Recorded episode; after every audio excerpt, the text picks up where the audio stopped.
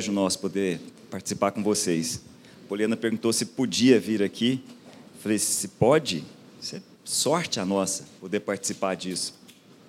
Se você puder abrir a sua Bíblia no livro de Filipenses, capítulo 2, queria conversar com vocês sobre algumas coisas que estão lá.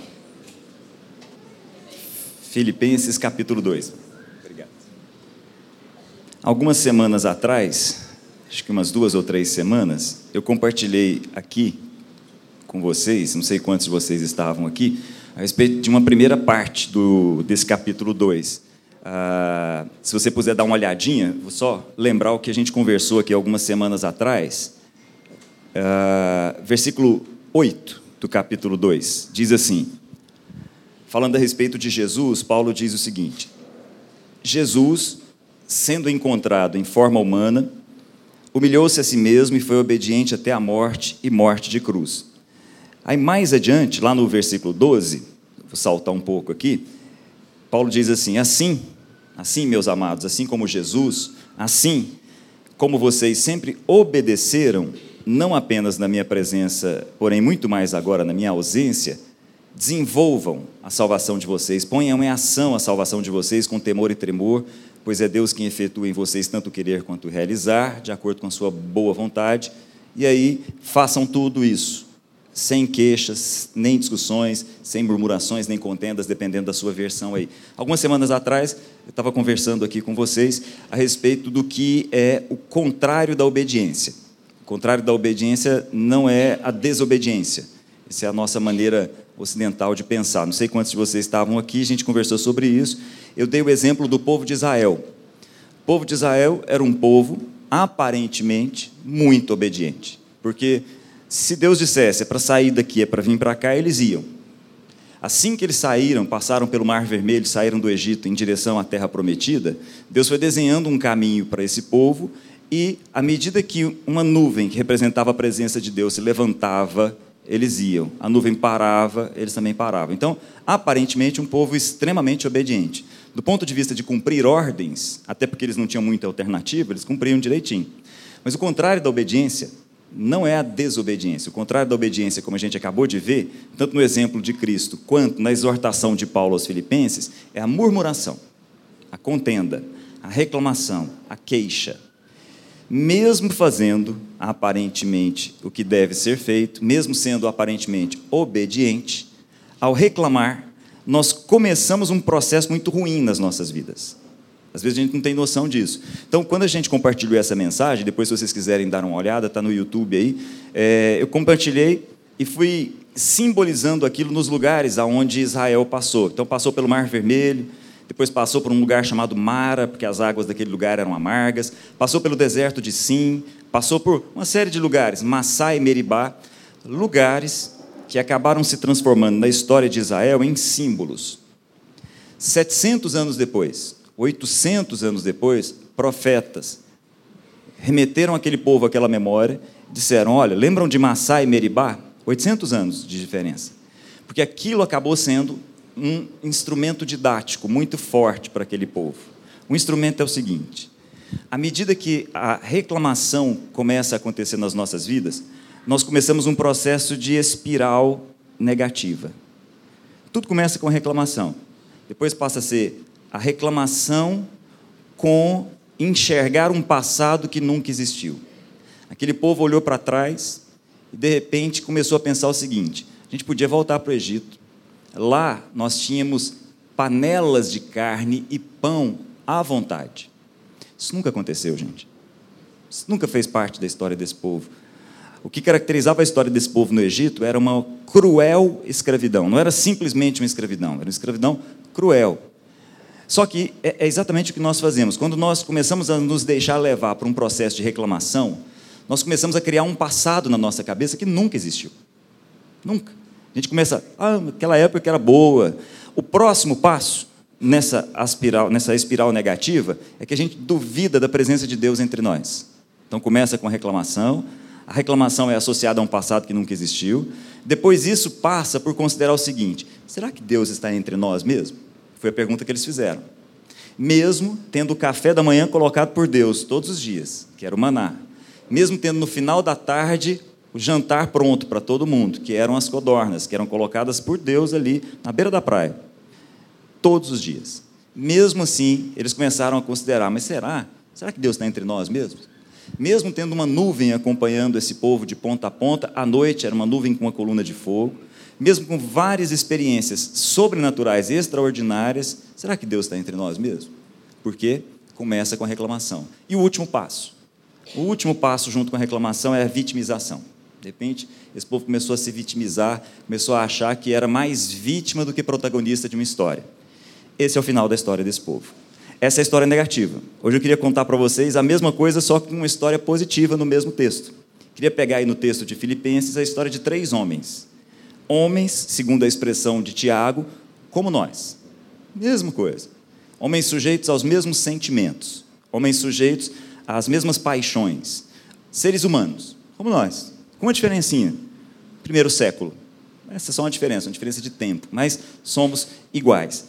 Dá uma olhadinha, por favor, aí no capítulo 2, versículo 19. Vamos entender que homens são esses. É, antes da gente falar sobre isso, é, é de fundamental importância que a gente crie uma imagem dessa condição, desse contexto, dessa história. Paulo está escrevendo uma carta para uma comunidade lá na cidade de Filipos, uma comunidade que ele conheceu há 20 anos. Importante a gente ter isso muito claro. Fundamental a gente tatear a história com muito cuidado e muita atenção. Há 20 anos atrás, Paulo passou por essa cidade. Foi a primeira cidade na Europa. A gente pode dizer que é a primeira cidade dentro de um contexto ocidental. Então, até esse momento, Paulo vinha expandindo o evangelho em cidades eminentemente orientais. Cidades, inclusive, marcadas pela presença judaica. Tanto que, quando Paulo chegava nessas cidades, o primeiro lugar que ele procurava era uma sinagoga.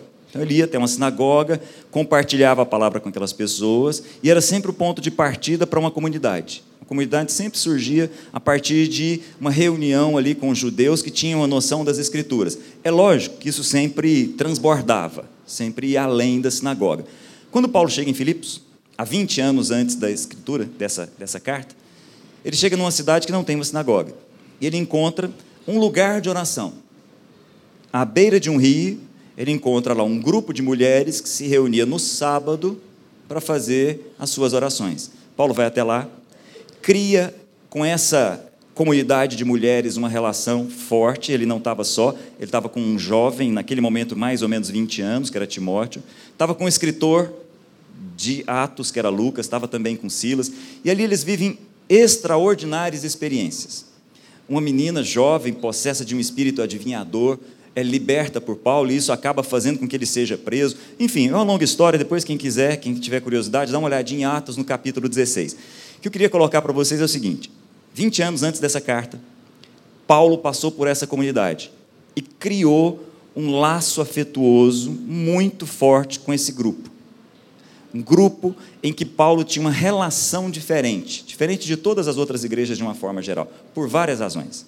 Uma igreja extremamente generosa, por todas as vezes em que Paulo passava por alguma dificuldade, essa era uma igreja pronta para ajudá-lo e enviava sempre ofertas para Paulo, oferta financeira, sempre oferecendo para Paulo aquilo que era necessário, em vários lugares. Várias foram as vezes. Paulo voltou lá algumas vezes. Mas é o seguinte: 20 anos depois dessa comunidade, quando essa carta está sendo escrita, a condição de Paulo é bem diferente. Ele está preso em Roma. Paulo se transformou num inimigo muito forte para os judeus. Os judeus entendiam que Paulo estava comprometendo a ordem judaica, pregando essa mensagem do crucificado, e acabou sendo perseguido pelos judeus. Como Paulo era cidadão romano, diferente de Jesus, Paulo podia apelar a César. Jesus não pôde fazer isso e acabou sendo crucificado pelos judeus, nas mãos dos romanos. Com Paulo era diferente, então ele é levado para Roma e está preso. Detalhe extremamente importante, ele não pode perder isso de vista dentro do que a gente vai ler. Paulo não sabia do dia de amanhã. Por várias vezes na carta ele deixa claro: pode ser que amanhã eu não esteja vivo. Interessante a gente não perder isso em hipótese alguma na leitura dessa carta. Paulo não sabia como é que seria o dia seguinte. Por quê? Dentro desse contexto romano, ele está sendo, ele está num processo de julgamento. Dentro desse processo de julgamento, só existem duas possibilidades: ou ele é liberto, ou ele é decapitado. Não tem duas opções. Não haviam penitenciárias. A, a, a penitenciária, né, a prisão, não era uma possibilidade de pena nesse momento. Então, nesse momento, ou ele seria julgado e seria liberado, ou ele seria julgado e seria decapitado. Isso podia acontecer a qualquer momento. A qualquer momento ele podia ser chamado e falar: oh, seu veredito foi negativo. Pronto, pode ir para a decapitação. Quando ele escreve essa carta, ele deixa claro: eu não sei. Que eu sei é o seguinte: quer pela vida, quer pela morte, Cristo vai ser engrandecido no meu corpo. Por que eu estou chamando a atenção disso? Ele não sabe como é que vai ser o próximo dia. É importante a gente ter noção disso. Nem ele, nem os irmãos de Filipos, que vão receber essa carta, nem os amigos de Paulo que estão com ele nesse momento. Ninguém tem convicção a respeito do que, vai acontecer na sequência. Entendeu o que eu digo? Esse é um detalhe importante. Dentro desse contexto, vamos entender que personagens vão aparecer aqui. Então, dá uma olhadinha, por favor, no versículo 19. Versículo 19 diz assim: Espero no Senhor espero no Senhor Jesus enviar a vocês, meus amigos aí de Filipos, Timóteo. Timóteo agora está com 40 anos. Passou por lá 20 anos atrás e iniciou essa igreja junto com Paulo. Espero no Senhor Jesus enviar Timóteo, brevemente, para que eu também me sinta animado quando receber notícias de vocês. Não tem ninguém que, como ele, tenha interesse sincero pelo bem-estar de vocês. Olha só, Timóteo é, nesse momento para Paulo, a melhor pessoa. A expressão anterior aqui, não tem ninguém como ele, dentro da expressão grega, é o seguinte: ele é o meu principal confidente. Ele é a pessoa que eu tenho mais próximo. E eu quero enviar essa pessoa até vocês. Não tenho ninguém como ele que tenha um interesse tão sincero pelo bem-estar de vocês. Versículo 20, 22. Mas vocês sabem que Timóteo foi aprovado porque serviu comigo no trabalho do Evangelho como um filho ao Pai. Então, Timóteo tem uma relação com Paulo idêntica à relação de um, de um filho e de um pai. Portanto, é ele quem espero enviar, tão logo me certifique da minha situação. Ele não sabe da situação dele no dia de amanhã. Confiado no Senhor, que em breve poderei, confio no Senhor, eu posso ir, mas pode ser que eu não vá. Aí ele vai mandar notícias. Mas o que eu quero colocar? Olha o que, que Paulo está falando a respeito de Timóteo. Então, tem duas perspectivas: a perspectiva de Paulo sobre Timóteo e a de Timóteo sobre Paulo. Do ponto de vista de Paulo, Timóteo é a melhor pessoa que ele podia enviar. Na verdade, Timóteo era a pessoa mais próxima que ele tinha um filho, um confidente. E mesmo assim, ele estava disposto: olha, estou disposto a enviar a vocês o meu filho, o que eu tenho de melhor, vou enviar para vocês para ajudar aí na comunidade. Do ponto de vista de Timóteo, pensa comigo, o contrário. Se para Paulo, Timóteo era um filho. Para Timóteo, Paulo era um pai. Concordam? Do ponto de vista de Timóteo, o que podia acontecer com Paulo amanhã? E era o pai. Entendem? A alma, o espírito de Timóteo está em suspense. Ele também não sabe o que vai acontecer em relação ao pai na fé. Isso é importante. É exatamente o que ele está vivendo. Estou chamando a atenção dessas coisas para vocês pelo seguinte: os seres humanos passam por situações iguais várias vezes, mas têm reações totalmente diferentes. É isso que eu quero chamar a atenção de vocês para esses três personagens que estão aqui. Quando o povo passou pelo deserto, eles poderiam viver duas situações. Eles poderiam viver um processo de amargura e se tornar pessoas amargas, como foi o que aconteceu, mas eles podem ter a atitude desses homens, que passam pelas mesmas coisas, que passam pelo mesmo deserto, vamos dizer assim, mas isso é vivido de uma outra forma e transforma essas pessoas em seres humanos diferentes. Entendem? As mesmas coisas produzem pessoas diferentes. Um pai, uma mãe que perde um filho, vive situações de maneira muito diferentes, totalmente diferentes. A gente tem a situação, por exemplo, da Lana, que já compartilhou isso com a gente aqui algumas vezes, em que perdeu o filho, perdeu o marido, e mesmo assim não se transformou em uma pessoa amarga. Ao contrário, desde que eu a conheço, ela sempre é usada por Deus para consolar outras pessoas que perdem filhos. Mas a gente sabe muito bem de histórias que são exatamente o contrário de pais que perdem filhos e se amarguram. Aonde eu quero chegar? Situações iguais produzem seres humanos diferentes. A gente já falou dos seres humanos negativos, vamos colocar assim, a possibilidade negativa. Vamos pensar nesses seres humanos aqui, como é que eles estão lidando com as dificuldades do dia a dia deles. Isso é interessante. Vou continuar. Vamos ver um outro personagem interessante aqui na continuidade. Vai aparecer aqui uma figura com um nome muito diferente: Epafrodito. Nome diferente, né? Tem nada a ver com a nossa cultura. O nome dele é em homenagem à deusa Afrodite, deusa do amor, deusa da beleza, porque ele era de origem grega. Então, os pais devotos de Afrodite deram para ele o nome de Epafrodito. Nome estranho, né? Mas olha o que, que o texto diz para a gente.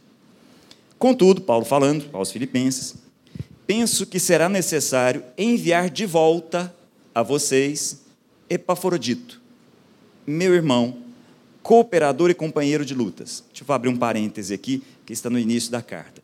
Epafrodito é a pessoa que vai levar para Paulo na prisão uma oferta.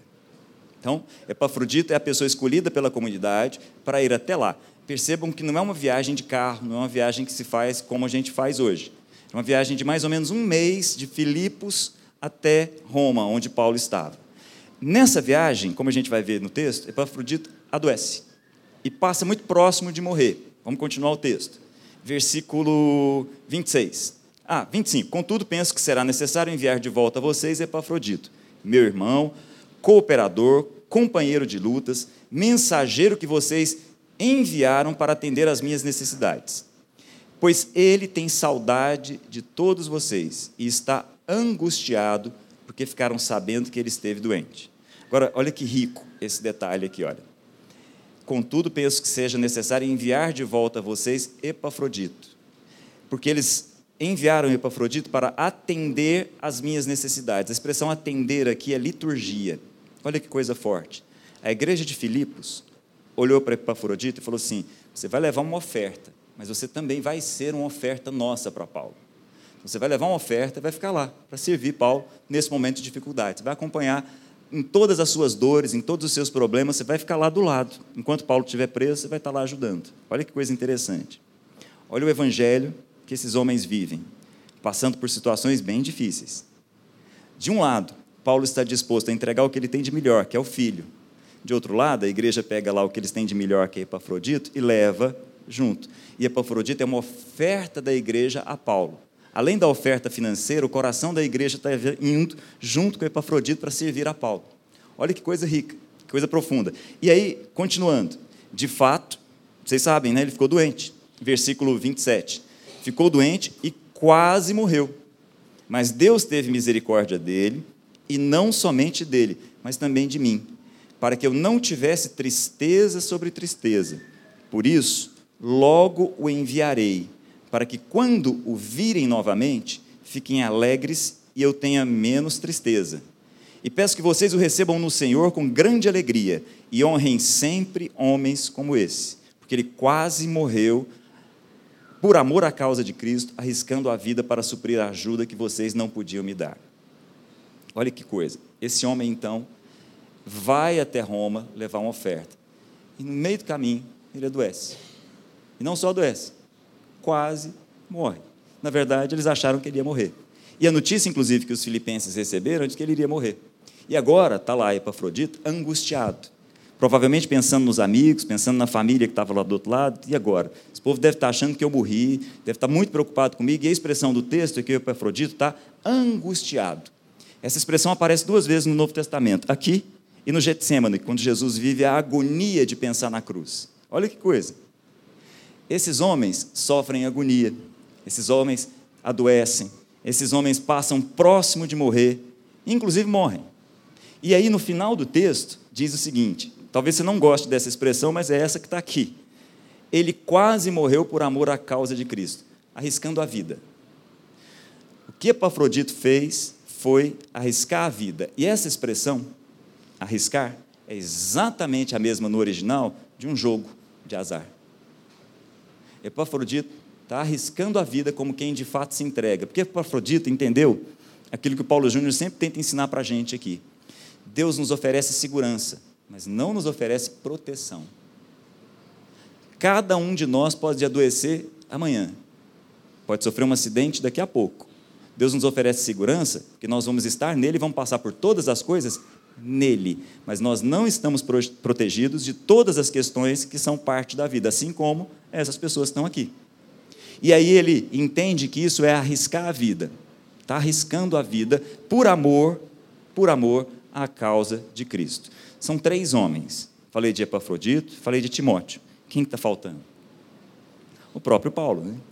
Porque, querendo ou não, a gente vai lendo algumas coisas a respeito dele mesmo à medida que o texto vai passando. Por exemplo, quando Epafrodita adoeceu, como é que Paulo ficou? Está aí no texto. Triste.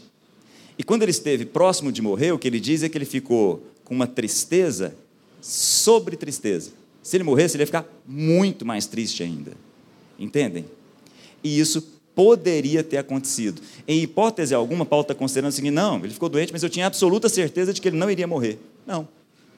Não dá para ter essa certeza. Nós não temos essa proteção. Nós não temos essas convicções da parte de Deus. Nós temos convicção de que, quer pela vida, quer pela morte, nós vamos engrandecer a Cristo. Essa é a convicção de Paulo. Então, esses homens são homens como nós, sujeitos aos mesmos sentimentos, sujeitos às mesmas dores, sujeitos às mesmas tristezas, sujeitos às mesmas angústias. No entanto, não se deixam levar pela amargura. É importante que a gente entenda. É importante a gente entender. Talvez você ache estranha essa, essa imagem que está aqui, não sei quantos de vocês conhecem, esse é um quadro relativamente famoso, porque isso daqui marca a primeira anestesia na nossa história. Isso aconteceu em 1800 e alguma coisa, na região de Boston, tem aqui um médico que aprendeu a fazer anestesia, então pegou esse rapaz aqui e abriu a horta dele para tirar um tumor que estava ali. E ele está aqui com essa cara tranquila, dormindo, né? E aí muita gente acompanhando, olhando aquilo, porque é a primeira vez que eles acompanham médicos acompanhando um homem que está sendo anestesiado e não sente dor. Por que eu estou colocando isso para vocês? A nossa sociedade acha que sabe retirar as dores. A partir desse momento, a gente começou a desenvolver anestésicos, químicos e psicológicos. Mas na prática, o que aconteceu com a gente é que nós ficamos cada vez mais frágeis. Cada vez seres humanos que têm mais dificuldade em lidar com as questões próprias da vida, dessa vida. É importante a gente entender que essa vida envolve uma situação que não é mais aquela que já foi um dia, lá no paraíso. O paraíso de Gênesis é um símbolo importante, é uma imagem importante de uma harmonia que foi quebrada. Quando o homem decidiu caminhar com a vida a partir das suas próprias decisões, uma harmonia se rompeu, uma história nova começou. Quando o homem decidiu caminhar com as próprias pernas, quando o homem decidiu que ele iria discernir entre o bem e o mal, Deus diz para ele: Ok, só que eu quero dizer o seguinte: a sua atitude vai fazer com que essa terra seja amaldiçoada. Importante a gente entender, não é Deus que está amaldiçoando a terra. O que está acontecendo no texto, depois se você tiver curiosidade em olhar, está lá em Gênesis 3, é o seguinte: Deus dizendo, por causa da sua atitude, a terra vai ser amaldiçoada. E a partir de agora, essa terra vai ter cardos e abrolhos. O que são cardos e abrolhos? São espinhos. A partir de agora, à medida que você estiver cultivando a terra para se alimentar, você vai encostar em espinhos. Espinhos, a partir de agora, vão fazer parte dessa terra. Nós não gostamos de ouvir isso, mas é um fato. Espinhos, cardos e abrolhos fazem parte disso. Mas mais, mais importante, isso nunca fugiu ao controle de Deus. Essa é a grande questão. Deus não mudou. Às vezes a gente olha para essa situação de Gênesis, acha que Deus ficou chateado e resolveu amaldiçoar o homem. Não. As maldições vieram a partir das decisões do próprio homem, como até hoje. São as nossas atitudes que podem trazer para nós algum tipo de maldição ou não. Não é que Deus está dizendo assim, ah, fiquei com raiva, agora vou amaldiçoar o homem. Não. As nossas atitudes dentro desse universo caído trazem espinhos. É importante a gente entender. Nós vivemos dentro desse contexto e esse contexto envolve espinhos. O próprio Paulo, conta para a gente o seguinte: houve um determinado momento na vida dele em que ele foi elevado aos céus, em função do propósito que Deus tinha para a vida dele, e ouviu coisas que homem nenhum ouviu. Recebeu da parte de Deus revelações, teve o olho aberto para enxergar coisas que nenhum outro homem poderia ter visto. Ao voltar, ao descer do sétimo céu, ele percebeu o seguinte: ele tinha ganho um presente junto. Ele tinha ganho um espinho. Com uma razão. Deus é muito claro em dizer: tem uma razão para esse espinho. E detalhe: não adianta orar, eu não vou tirar esse espinho de você. Paulo orou, orou uma segunda vez, orou uma terceira vez, e aí entendeu. Falou: não, ele não vai tirar. Por uma razão simples. Esse espinho é para que eu não ache que sou mais do que sou. Esse espinho é para que eu não me ensoberbeça. E esse espinho tem uma outra função, para eu entender o que são os sofrimentos de Cristo. E é esse o ponto que eu queria colocar aqui para vocês. Por mais que a gente tente lidar com dores, por mais que a gente crie anestésicos, por mais que a nossa arte química se desenvolva, existem dores que nós precisamos aprender a lidar com elas. Existem angústias que nós precisamos aprender a viver em Deus. Porque são exatamente essas angústias, segundo Paulo, que nos fazem conhecer a Cristo melhor. Se você olhar no livro de Filipenses, mesmo na carta de Filipenses, no capítulo 3, versículo 11, 12, 10, 11, 12, ele vai falar assim: olha, quanto aos sofrimentos de Cristo, o que eu quero é comunhão. Eu quero a comunhão nos sofrimentos de Cristo. Eu quero a coinonia com os sofrimentos de Cristo. Eu quero estar próximo dos sofrimentos de Cristo, porque é assim que eu o conheço. Então, já que eu entendi da parte de Deus que Ele não vai tirar esse espinho e eu vou viver os sofrimentos que os espinhos trazem, ok. Então agora eu vou me alegrar pelo seguinte: por uma razão simples. Porque Deus me disse o seguinte: é isso mesmo, Paulo. O que eu já te dei já é o suficiente para você. Eu não vou tirar esse espinho, e presta bem atenção que o que eu já te entreguei te basta. Isso já é o que você precisa. Eu não vou tirar esse espinho porque esse espinho te enfraquece. E quando você é fraco, em mim, você é muito mais forte. Entendeu o que eu digo? É ruim, né?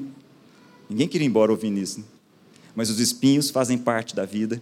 E os espinhos, se nós não deixarmos que a amargura nos torne pessoas ruins, eles nos tornam pessoas que nos tornam pessoas melhores, seres humanos melhores, seres humanos que conhecem a Cristo. É importante a gente entender isso. Em determinado momento, terminando, em determinado momento, no finalzinho dos dias de Jesus, os discípulos estavam conversando à parte e começaram a não entender uma frase de Jesus que Jesus faz muita questão de explicar. Jesus tinha dito para eles assim: olha, nós entendemos, né? O tempo passou, ficou fácil para a gente. Jesus disse assim: olha, daqui a pouco vocês não vão me ver. E daqui mais um pouco vocês vão me ver novamente. E os discípulos falaram assim: o que ele está querendo dizer com isso? Será que é uma parábola? O que ele está dizendo? Aí Jesus chama os discípulos e fala: deixa eu explicar para vocês. É o seguinte: vocês não vão me ver daqui a pouco. E vão ficar tristes. Vão ficar muito tristes. Mas depois, eu vou estar novamente com vocês e a alegria de vocês vai ser completa. Muito semelhante ao que acontece com uma mulher próxima de dar à luz, é o que Jesus diz. Quando ela está próxima de dar à luz, ela sente angústia, ela sente dores, mas a alegria vem e completa a alegria da mãe. É exatamente o que vai acontecer com vocês. Porque eu queria explicar para vocês o seguinte: nesse mundo, meus discípulos, vocês têm espinhos. Nesse mundo vocês passam por aflições. Mas é o seguinte: tenham ânimo. Eu venci o mundo. Essa expressão, tenham ânimo, é muito forte. É, existem duas expressões gregas para falar dessa palavra ânimo, e as duas são muito ricas e tem muito a ver com a fala de Jesus nos seus últimos dias.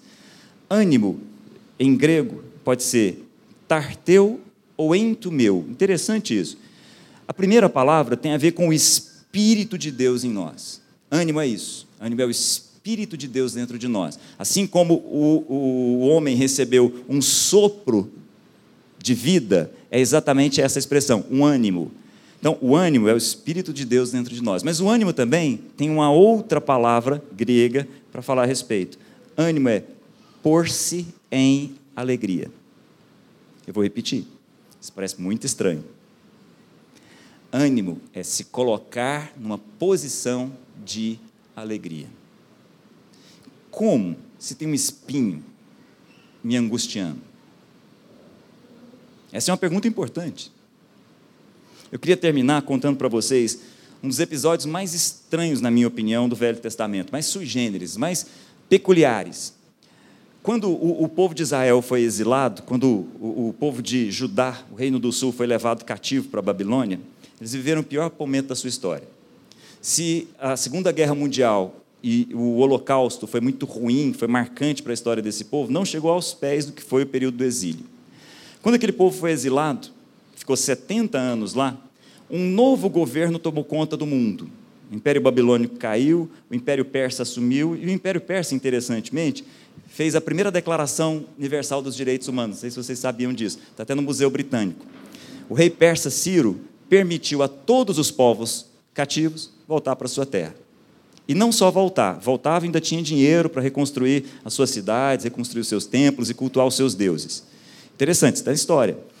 Quando esse povo volta, volta todo mundo, quando eles foram, mais de um milhão de pessoas. Quando eles voltaram, 50 mil pessoas. Interessante, né? 70 anos depois, sobrou um grupo de pessoas. 70. Voltaram sob a liderança de Esdras, sob a liderança de Neemias, e começaram a reconstruir os muros de Jerusalém. Começaram a levantar, porque naquele momento histórico os muros eram fundamentais para a proteção, para a manutenção daquela cidade. Começaram a construir os muros. Quando os muros estavam construídos, começaram a construir também o altar, lançaram o alicerce do templo, e eles perceberam o seguinte: opa, nós nos esquecemos. Nós estamos esquecendo de celebrar algumas festas. O povo de Israel tinha basicamente dois grupos de festas: festas que aconteciam na primavera, como é o caso da Páscoa, do Pentecostes, e festas que aconteciam no outono, como era, por exemplo, o caso dessa festa, a festa das trombetas. Então eles perceberam: opa, nós estamos aqui no dia da festa. E aí o povo todo se reuniu, a expressão do texto é como se fosse um único povo, se reuniu em Jerusalém, as cidades, é, a cidade estava fechada, mas as casas ainda não tinham sido construídas, e pediu para o escriba Esdras: Esdras, você podia ler para a gente o livro da lei de Moisés? Aí eles preparam todo um evento, montam uma plataforma de madeira. Esdras sobe até lá com o livro, imagina, rolos e rolos. Né, que era de couro grosso, então muita coisa. Sobe e começa a ler. Quando ele começa a ler, estava abrindo o dia, o dia estava nascendo. O povo todo se levantou e ficou de pé. Eles ficaram em pé até meio-dia, enquanto Esdras lia o texto. À medida que Esdras foi lendo o texto, e eles foram entendendo o que, que aquele texto dizia e o que, que aconteceu com a história daquele povo, eles foram entendendo que o deserto faz parte da vida de todo mundo. Então eles foram entendendo, por exemplo, o seguinte: quando aquele povo foi para o deserto, lá atrás, Deus diz assim: Olha, sou eu que estou levando vocês para o deserto, para que as intenções de vocês sejam conhecidas. Mas entendam, a expressão que Jesus usa mais adiante: vocês vão para o deserto porque vocês precisam saber que existe uma outra comida. Não é só de pão que vive o homem, existem outras coisas que alimentam a nossa alma. É para isso que vocês vão passar em determinados lugares. E à medida que Esdras foi lendo o livro, à medida que os cinco primeiros livros da Bíblia foram sendo lidos, lidos, aquele povo caiu em tristeza. Muita tristeza. A tristeza contagiou todo mundo. E eles começaram a chorar compulsivamente. E aquilo contaminou. O povo chorava, chorava, não parava de chorar. Eles foram entendendo a história deles, que tinha ficado para trás, e tudo aquilo que estava ao redor deles, que não precisava estar destruído daquele jeito. Aí Neemias chama o povo, fala assim: calma, para. Para. Prestem atenção no que Deus já deu para vocês. Reúnam os seus, reúnam a família de vocês, saiam daqui agora, vão para as casas de vocês, ou vão para as casas dos amigos de vocês, e prestem atenção no que Deus já deu para vocês e celebrem. Comemorem. Celebrem aquilo que está aí na vida de vocês. Celebrem a vida que Deus deu para vocês. Por uma razão muito simples. Porque ao fazer isso, vocês vão conhecer a alegria do Senhor. E a alegria do Senhor é a nossa força. É a alegria do Senhor que nos impulsiona. É a alegria do Senhor, mesmo vivendo momentos de angústia, mesmo vivendo momentos em que os espinhos estão incomodando, que nos jogam para frente. Por isso a expressão ânimo de Jesus, no mundo vocês vão passar por aflição, mas tenham ânimo, é, entenda, vocês vão perceber que há o Espírito Espírito do Senhor dentro de vocês. E além disso, coloquem-se na posição de alegria. Portem-se como pessoas que estão entendendo o que Deus já deu. Estão entendendo o que, que Deus já fez na vida de vocês. Preste atenção no, no que está ao seu redor. Preste atenção na sua família, nos seus amigos e celebre. Celebre a vida que Deus já te deu, mesmo com cardos e abrolhos, mesmo com espinhos. Os espinhos fazem parte. Os espinhos, enquanto nós estivermos aqui, eles vão nos incomodar. As angústias fazem parte, como fazem parte da vida desses três homens que a gente leu aqui. Homens que não sabem o que vai acontecer com eles no dia de amanhã. Homens que adoecem. Homens que passam próximo da morte. Homens que morrem. Mas homens que não se deixam levar pela amargura. Homens que entenderam, como nessa carta de Filipenses, homens que entenderam a alegria do Senhor. A alegria do Senhor expressa por Paulo nessa carta não é a alegria do Senhor necessariamente no Senhor, porque Paulo diz também assim: olha, vocês, filipenses, são a minha alegria. Então, nós temos que aprender a nos alegrar também com o outro. E aí eu queria fechar, é, não sei quantos de vocês estavam no início, eu li um texto aqui que fala a respeito de uma exortação de Paulo, que diz: chorem com, com os que choram. Lembram desse texto? Chorar com os que choram é humano. Ora, uma pessoa se entristece ao seu lado e começa a chorar, aquilo mexe com você. É humano que isso aconteça. Só que o sobre-humano é alegrar com os que se alegram. Isso é sobre-humano. Então, se você vive situações difíceis, se você percebe angústias e tristezas, como Paulo, tristezas sobre tristezas, se por acaso é este momento que você está vivendo, preste atenção em quem está alegre do seu lado e aprenda. Tira o olho de você e aprenda de maneira sobrenatural, com o Espírito de Deus que está em você, a se alegrar com o outro. Alegre-se com os que se alegram. Chore com o que chora. Ok, isso a gente faz bem.